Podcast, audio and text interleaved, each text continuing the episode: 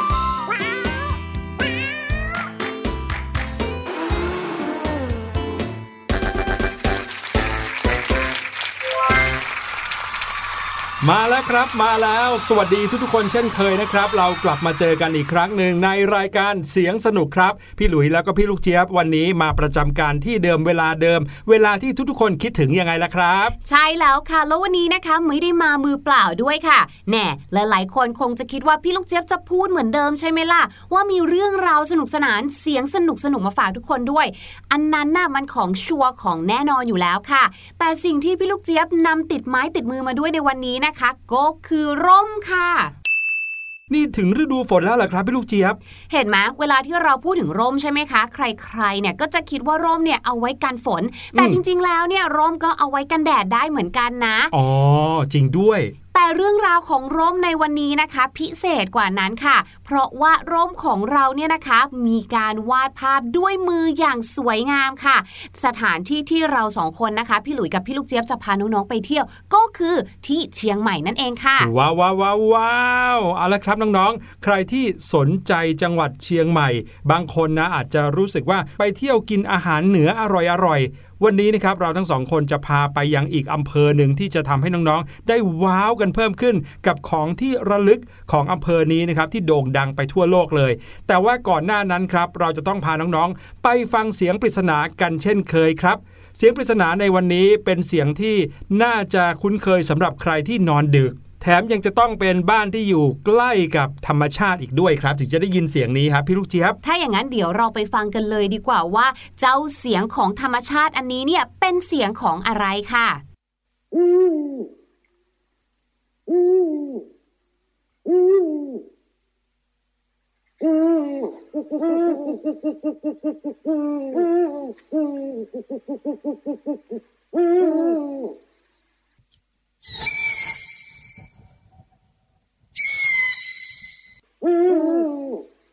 บอกใบไปแล้วนะครับ ว่าเป็นเสียงของสัตว์ชนิดหนึ่ง ซึ่งมักจะใช้ชีวิตอยู่ในเวลากลางคืนครับ เดี๋ยวให้น้องๆ แล้วก็คุณพ่อคุณแม่นะครับ ใครที่ฟังรายการเสียงสนุกอยู่ด้วยกันตอนนี้ ลองช่วยกันเดาไปก่อน ว่าเป็นเสียงของอะไร เพราะว่าตอนนี้ได้เวลาที่พี่หลุยกับพี่ลูกเจี๊ยบจะพาน้องๆไปเที่ยวกันแล้วครับ วันนี้เราทั้งสองคนจะพาทุกๆคนขึ้นเหนือไปที่จังหวัดเชียงใหม่กัน ไปกันเลยครับ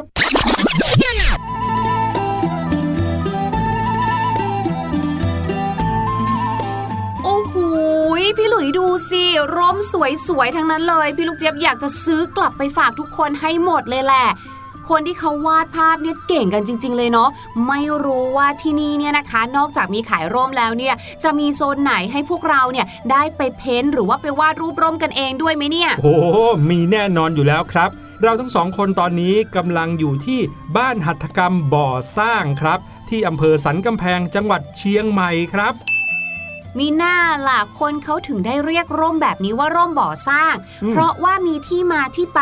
จากหมู่บ้านนี้นี่เอง ใช่แล้วครับ ร่มบ่อสร้างเนี่ยเป็นสินค้าที่สร้างชื่อเสียงให้กับจังหวัดเชียงใหม่มานานนาน นานหลายชั่วอายุคนแล้วละครับซึ่งนักท่องเที่ยวที่เขาเดินทางมาเที่ยวจังหวัดเชียงใหม่เนี่ย ส่วนใหญ่จะต้องแบ่งเวลาหนึ่งที่จะแวะเวียนมาที่อำเภอสันกำแพงแห่งนี้ เพื่อที่จะชมแล้วก็เลือกซื้อร่มบ่อสร้างที่บ้านบ่อสร้าง เป็นที่ระลึกติดไม้ติดมือกลับบ้านครับ และที่นี่เนี่ยนะคะเมื่อตะกี้นี้พี่ลูกเจี๊ยบก็ไปคุยกับบรรดาชาวบ้านเขามาเขาบอกว่าเนี่ยสมัยก่อนเนี่ยนะ เวลาที่จะทำร่มกันเนี่ยเขาจะไปนั่งทำกันใต้ถุนบ้าน แล้วก็จะเอาออกมาวางเรียงรายเต็มกลางลานบ้าน เพื่อที่จะพึ่งแดดให้แห้งค่ะ บรรดาสีสันแล้วก็ลวดลายต่างๆ บนร่มเนี่ยนะคะ ก็ไปสะดุดตาของคนที่เขาเดินผ่านไปผ่านมาค่ะ ก็เลยเริ่มมาขอซื้อกันค่ะ เขาก็เลยคิดว่าอะถ้าอย่างนั้นนะก็เปิดเป็นโรงงานทำร่มไปเลยละกัน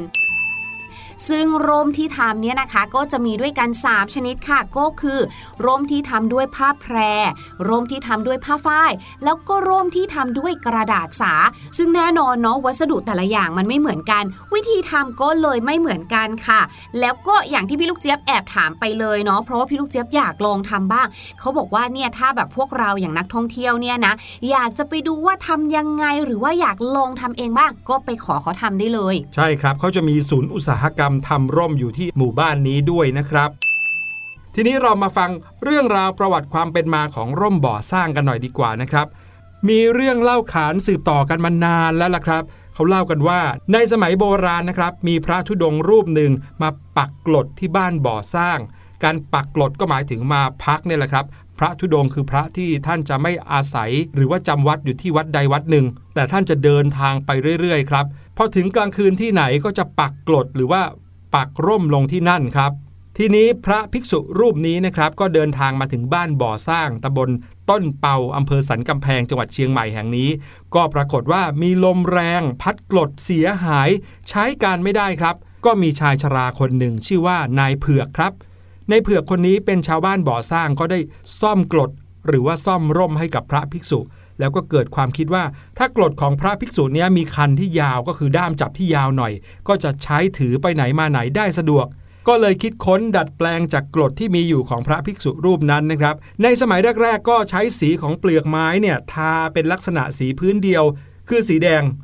ต่อมานะครับก็ได้วิวัฒนาการเขียนลวดลายเป็นดอกไม้ โดยทาพื้นเป็นสีต่างๆ ตั้งแต่อดีตจนปัจจุบันนะครับ หมู่บ้านบ่อสร้างก็ยังคงทำร่มกันทุกครัวเรือน แล้วก็เป็นหมู่บ้านเดียวในประเทศไทย ที่ยังรักษาเอกลักษณ์ในการทำร่มนี้เอาไว้ครับพี่ลูกเจี๊ยบอะได้ยินมาว่าเจ้าร่มบ่อสร้างเนี้ยเป็นสินค้าโอท็อปเลยนะคะ วันตำบลวัน product 1ตำบล1ผลิตภัณฑ์นั่นเองค่ะ และอย่างที่พี่ลูกเจี๊ยบบอกนะว่าเขาเนี่ยก็ทำกันเองเป็นของทำมือจริง ๆ ในตำบลนนี้ค่ะ หลายๆ คนอาจจะนึกภาพว่าอ๋อก็คือบ้านใครบ้านมันทำร่มของตัวเอง ปรากฏว่าไม่ใช่เลย มันเหมือนกับว่าตำบลตรงนี้เนี่ยนะคะ ทั้งหมดเลยเนี่ยรวมไปถึงอีก 8 หมู่บ้านในตำบลใกล้เคียงเนี่ยเขามาร่วมกันทำค่ะ เป็นเหมือนอุตสาหกรรมเล็ก ๆ เลย แบ่งกันไปเลยว่าบ้านไหนครัวเรือนไหนหรือตำบลไหนนะคะถนัดที่จะทำชิ้นส่วนไหนขึ้นมา อะยกตัวอย่างเช่น อย่างร่มอย่างเงี้ยมันก็จะประกอบไปด้วยชิ้นส่วนต่างๆ ใช่ไหมคะ อาจจะมีหัวร่ม หรือว่าตุ้มร่มอย่างเงี้ยค่ะอะหมู่บ้านนี้เนี่ยเขาถนัดทำเขาก็เอาไปทำหมู่บ้านอีกหมู่บ้านหนึ่งถนัดทำโครงร่มอะก็ผลิตโครงร่มไป เสร็จแล้วค่ะ ทุกหมู่บ้านเนี่ยก็จะเอาส่วนประกอบเหล่านี้ค่ะ เอามารวมกันประกอบกัน กลายเป็นร่มหนึ่งคัน แล้วก็จะมีแผนกลงสีอย่างเงี้ยอืมกลายเป็นว่าชุมชนที่มีคนเป็นพันๆคนเนี่ยมาช่วยกันทำร่มใช่ขึ้นอยู่กับว่าที่ไหนเขาถนัดทำอะไรก็ทำมันนั้นอย่างเดียวแล้วเอามาประกอบกัน ใช่โอ้แล้วทีนี้ค่ะสิ่งที่เกิดขึ้นมาเป็นรายได้ก็กลายเป็นรายได้ของคนจำนวนมากขนาดนี้เลยสิครับถูกเนี่ยต้องแล้วก็ไม่ต้องมาแบบแข่งขันหรือว่าแย่งกันไม่ใช่ว่าโอ้โหทุกบ้าน ทุกคนทำร่มเหมือนกันหมด มันก็ได้ออกมาผลิตภัณฑ์คล้ายกันอยู่แล้วอะค่ะ ดังนั้นเราก็ร่วมมือร่วมใจผลิตกันดีกว่า นี่แหละที่พี่ลูกเจี๊ยบบอกว่าอยากจะไปลงสีร่มเองลองทำเองเนี่ยลองไปหรือยังครับ ยังไม่ได้วาดหรอกค่ะ เพราะว่าพี่ลูกเจี๊ยบเนี่ยยังมีอีกเรื่องหนึ่งที่นำมาฝากยังไม่ทันจะได้เล่าเลย ก่อนหน้าเนี้ยพี่หลุยเนี่ยได้เกริ่นเอาไว้จำได้ไหมคะว่าเนี่ยเห็นร่มที่เป็นกระดาษสาก็งงเนาะว่า เอ้ย ร่มแบบนี้เนี่ยจะสามารถกันฝนได้ยังไง พี่ลูกเจี๊ยบเลยอยากจะบอกทุกคนค่ะรวมไปถึงพี่หลุยด้วยว่าน้องๆชาวเสียงสนุกรู้หรือไม่คะว่า ร่มเนี่ยนะในสมัยก่อนเนี่ย เขาไม่ได้มีไว้บังฝนกันนะ อ้าวร่มไม่ได้มีไว้บังฝน แล้วมีไว้บังอะไรครับ ร่มเนี่ยนะคะคำภาษาอังกฤษเนี่ยคือ umbrella ใช่ไหมรู้ไหมคะว่า umbrella เนี่ยมีรากศัพท์มาจากคำว่า umbra หรืออาจจะ umbra เนี่ยนะคือมันเป็นภาษาละติน พี่ลูกเจี๊ยบก็ไม่แน่ใจนะคะว่าอ่านว่าอย่างไร แต่ที่แน่ ๆเลยค่ะคำนี้เนี่ยมันแปลว่าบังแดด จริง umbrella ก็คือว่าอุปกรณ์บังแดดนั่นเอง ถูกต้องค่ะ แล้วร่มเนี่ยนะคะ เกิดขึ้นมานานมากๆมาแล้วค่ะ มากถึงขั้นว่าประมาณเมื่อ 3,500 ปีที่แล้วโอ้โหในดินแดนเมโสโปเตเมียเลยค่ะ คือดินแดนแถบนั้นเนี่ยนะคะ ก็จะมีพื้นที่เป็นทะเลทรายเกือบทั้งหมด แน่นอน ร้อนจะตายไปนะคะ ดังนั้นค่ะ เวลาที่คนจะเดินทางเนี่ยเขาก็ต้องการอุปกรณ์ เพื่อที่จะกันแดดมากกว่ากันฝนอยู่แล้วแหละค่ะ อืมเขาก็เลยเริ่มประดิษฐ์ร่มกันขึ้นมาตั้งแต่ตอนนั้นเหรอครับ ใช่แล้วค่ะ และหลังจากนั้นค่ะ เมื่อราวๆ1,200 ปีก่อนคริสตกาลค่ะ ที่อียิปต์ค่ะ ร่มเนี่ยก็เริ่มมีความสำคัญขึ้นมา แต่ไม่ได้มีความสำคัญแบบว่าเอามาใช้บังแดดบังฝนแบบนั้นนะพี่หลุยอ้าวเขาเนี่ยให้ความสำคัญกับร่มในแง่ของศาสนาเลยหืมก็ในยุคนั้นเนี่ยนะคะน้องๆขาเขาเชื่อกันว่าแผ่นฟ้าทั้งหมดเนี่ยนะคะ คือร่างกายของเทพธิดาองค์หนึ่งค่ะ ซึ่งเทพธิดาองค์นี้เนี่ยนะคะ จะแผ่ปกคลุมโลก เหมือนกับว่าเป็นร่มคันใหญ่มหึมาเลยล่ะค่ะ อืม ด้วยความเชื่อนี้นะคะ ร่มที่มนุษย์สร้างขึ้นเนี่ยก็เลยเปรียบเหมือนกับภาคหนึ่งขององค์เทพธิดาที่คอยปกคลุมเราอยู่ค่ะ ก็จะแบบเหมือนกลางเหนือศีรษะของเราอะครับผมดังนั้นนะคะ คนที่จะสามารถใช้ร่มได้เนี่ยจะต้องเป็นคนที่สูงสักเท่านั้นค่ะครับอย่างเช่น กษัตริย์นั่นเอง โอ้นึกออกนึกออก คือว่าถ้ายืนอยู่บนบัลลังแล้วเนี่ยก็จะได้มีร่มเนี่ยบังอยู่อีกชั้นหนึ่ง ถูกต้องค่ะเหมือนกับว่ามีเทพคุ้มครองกษัตริย์อยู่ แล้ววัสดุที่ใช้ทำร่มในสมัยนั้นนะคะ ถ้าเกิดว่าน้องๆเนี่ยเคยได้ดูหนังเกี่ยวกับอียิปต์โบราณ หรือว่าชาวกรีกโรมันเนี่ยอาจจะได้เห็นนะคะว่าเขาเนี่ยจะนำเอาบรรดาใบเฟิร์นขนนก หรือว่าต้นกกเนี่ยค่ะแผ่ออกมาค่ะ แล้วก็เอาขึ้นไปบังทำให้เหมือนกับว่าเป็นร่มแบบเนี้ยค่ะอืมเป็นวัสดุที่ใช้ทำร่มในยุคนั้น ใช่แล้วค่ะ แน่นอนครับเมื่อการเวลาผ่านมาเรื่อยๆ มาจนถึงยุคสมัยของชาวกรีกและชาวโรมันเขาก็ได้หยิบยืมเอาหลายอย่างที่เป็นวัฒนธรรมของชาวอียิปต์นะครับ มาด้วย รวมทั้งการใช้ร่มครับ แต่พวกเขาก็ถือต่างออกไปครับว่าร่มเนี่ยเป็นของที่ใช้เฉพาะสตรีเท่านั้นครับทำไมล่ะ ผู้ชายแมนๆต้องไม่กลัวแดดอย่างเงี้ยเหรอคะ อารมณ์ประมาณนั้นครับเขาบอกว่าผู้ชายเนี่ยจะไม่ใช้ร่มกันเลย มีเพียงโอกาสเดียวเท่านั้นที่ผู้ชายกรีกจะถือร่มได้ โดยที่ไม่ถูกมองจากผู้คนรอบข้างว่าประหลาดนะครับ ก็คือตอนที่เขากางร่มให้กับเพื่อนผู้หญิงที่มาด้วยกันครับอืมเป็นผู้ชายคอยดูแลปกป้องผู้หญิงนั่นเอง ใช่ ลักษณะของผู้ชายเนี่ยจะต้องแบบว่าบึกบึนแข็งแรงอดทน แล้วก็ สู้แดดอะไรอย่างนี้นะครับ เพราะฉะนั้นเนี่ยการที่ผู้ชายคนหนึงจะถือร่ม ในยุคสมัยนั้นก็เลยเป็นเรื่องที่แปลกประหลาดมากครับผู้หญิงโรมันเป็นผู้ริเริ่มที่จะทาน้ำมันลงบนร่มกระดาษครับ เพื่อให้ร่มนั้นสามารถกันน้ำได้อ๋อนั่นก็เลยกลายเป็นจุดเริ่มต้นของร่มที่เอาไว้ใช้กันฝนนั่นเองครับ เรื่องราวของการใช้ร่มบังแดดบังฝนเนี่ยนะคะ ที่ว่าผู้หญิงเท่านั้นที่ใช้ได้เนี่ยยังคงดำเนินเรื่อยมาเลยค่ะ จนถึงศตวรรษที่ 18 ทั้งในยุโรปแล้วก็ในสหรัฐอเมริกาเลยค่ะ คือในช่วงนั้นเนี่ยนะบรรดาผู้ชายก็จะใส่แค่เพียงหมวก แล้วก็จะยอมเปียกปอนค่ะเวลาที่ฝนตกนะคะ แต่ว่าค่ะ เรื่องทั้งหมดนี้นะคะ ก็เริ่มที่จะเปลี่ยนไปค่ะ เมื่อคุณโจนาสแฮนเวย์เนี่ยนะคะ ผู้ซึ่งเป็นสุภาพบุรุษชาวอังกฤษเนี่ยเขาบอกว่าไม่ เราจะไม่มีทางยอมเปียกปอนเด็ดขาด เพราะคิดดูนะ เวลาที่ฝนตกเนี่ยนะ ฝนตกมากๆ หมวกเนี่ยก็เอาไม่อยู่หรอก แถมถ้าต้องไปเข้าบังฝนหลบฝนที่ไหนเนี่ยนะ ก็เสียเวลาอีก โอ้โห จะให้เรียกรถม้าเหรอ คือสมัยก่อนเนี่ย เวลาเขาเดินทางเนี่ยนะคะ ก็จะมีรถม้า อย่างสมัยนี้อาจจะมีแท็กซี่ใช่ไหมคะ เมื่อก่อนเป็นรถม้า อยากจะเดินทางไปไหนมาไหนต้องโบกรถม้าจ่ายสตางค์ไปค่ะ คุณโจนัสบอกว่าไม่เอาหรอกเปลืองสตางค์สู้ลงทุนนะซื้อร่มแค่ครั้งเดียวนะ แล้วก็ใช้ไปได้ตั้งนานแน่เชื่อไหมว่าคุณโจนาสเนี่ยนะคะ จะต้องถูกแบบโดนแกล้ง โดนล้อโดนอะไรนะ สารพัดสารเพเป็นเวลาแบบว่า 30 ปีอะโอ้โหใช่แต่เขาไม่ลดละความพยายามเลยนะคะ จนกระทั่งค่ะ ภาพที่เขาถือร่มไปไหนมาไหนเนี่ย เริ่มเป็นที่แบบคุ้นตาของคนหลาย ๆ คน คนเริ่มคิดตามว่าเออจริงนะ ถ้าเราลงทุนซื้อร่มเนี่ยประหยัดตังกว่าการไปขึ้นรถม้าอีก เอ๊ะหรือเราควรจะซื้อร่มมาใช้กันบ้างดีอืมแล้ววัฒนธรรมตรงนี้ค่ะ ความเชื่อตรงเนี้ยมันก็เริ่มเปลี่ยนไปเรื่อย ๆ ผู้ชายเริ่มหันมาค่ะ พกร่มกันบ้างอะไรบ้างนะคะ จนกระทั่งค่ะในปี 1786 ค่ะ สุภาพบุรุษชาวอังกฤษนะคะ ต่างก็พากันพกร่มติดตัวในวันที่ฟ้าครึ้มดูเหมือนฝนจะตกกันเลยค่ะ โอ้โห ไม่น่าเชื่อนะครับว่าแค่เรื่องของร่มบังแดดบังฝนเนี่ยก็มีประวัติศาสตร์ยาวนานมานับพันปีเลยทีเดียวครับ นั่นนะสิคะอืมแต่ว่าตอนนี้ได้เวลาที่เราทั้งสองคนจะต้องกลับกรุงเทพแล้วละครับ พี่ลูกเจี๊ยบ พี่ลูกจิบ ในระหว่างนี้นะครับก็จะฝากน้องๆ เอาไว้กับเพลงเพราะๆเพลงหนึ่ง และเดี๋ยวเราจะกลับมาค้นหาภาษาอังกฤษจากเพลงนี้ที่ชื่อว่าเพลงดื้อซนครับ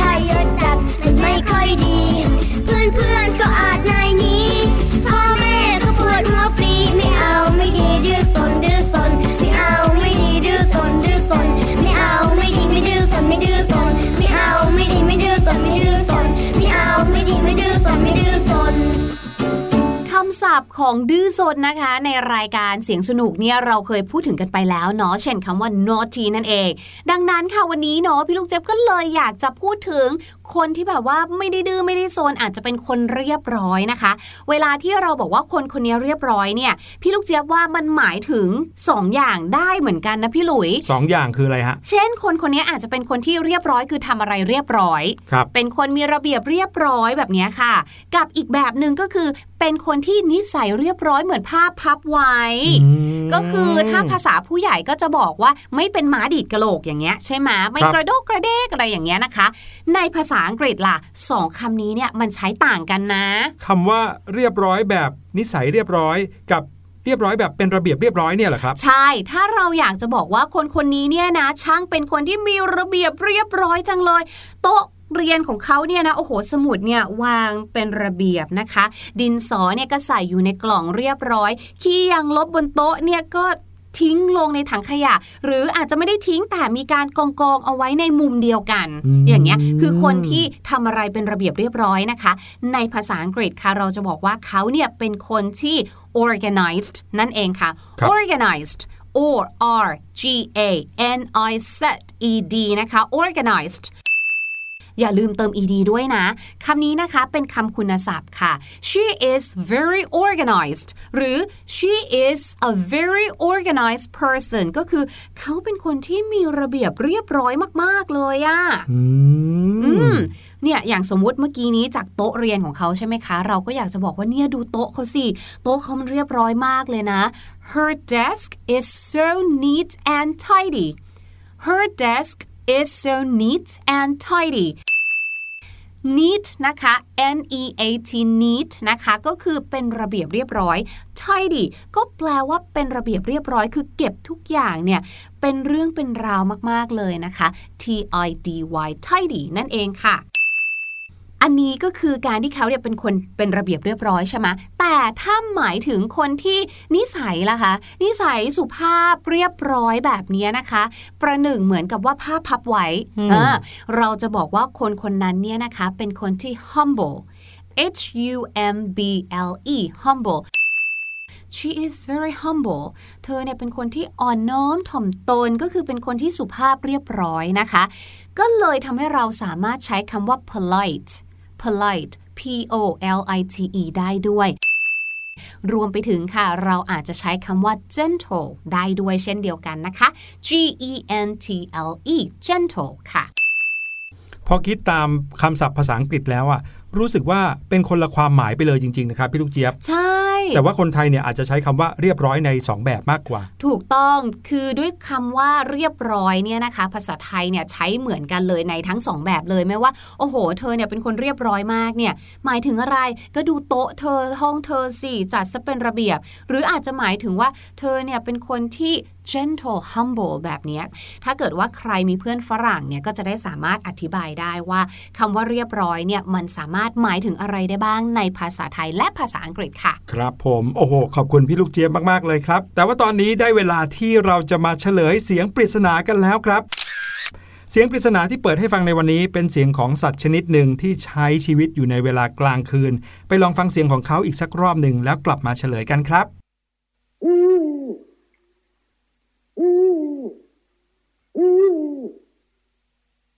พ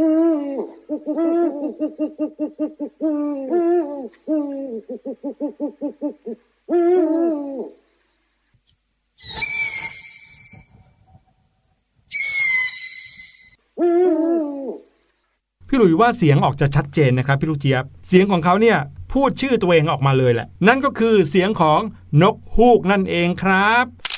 ถ้าเกิดว่าน้องๆจะเคยได้ยินเนี่ยอาจจะตอนไปเที่ยว ถ้าเกิดว่าใครได้ไปนอนป่านะคะ หรือแม้กระทั่งในการ์ตูนในโทรทัศน์นะคะ ก็น่าจะเคยได้ยินอยู่บ้าง เพราะว่านกฮูกเนี่ยจะได้ยินเสียงตัวเขาเลยเนี่ยจะต้องนอนในป่าจริง ๆ นะ อืม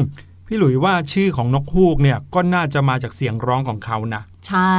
เอาละครับ วันนี้รายการเสียงสนุกของเราหมดเวลาลงเรียบร้อยแล้วละครับ ดีใจที่เราได้คุยกันนะครับ วันนี้กลับมาเจอกันอีกครั้งคราวหน้า EP หน้า วันนี้ลาไปก่อนแล้ว สวัสดีครับ สวัสดีค่ะ สบัดจินตนาการ สนุกกับเสียง เสริมสร้างความรู้ในรายการ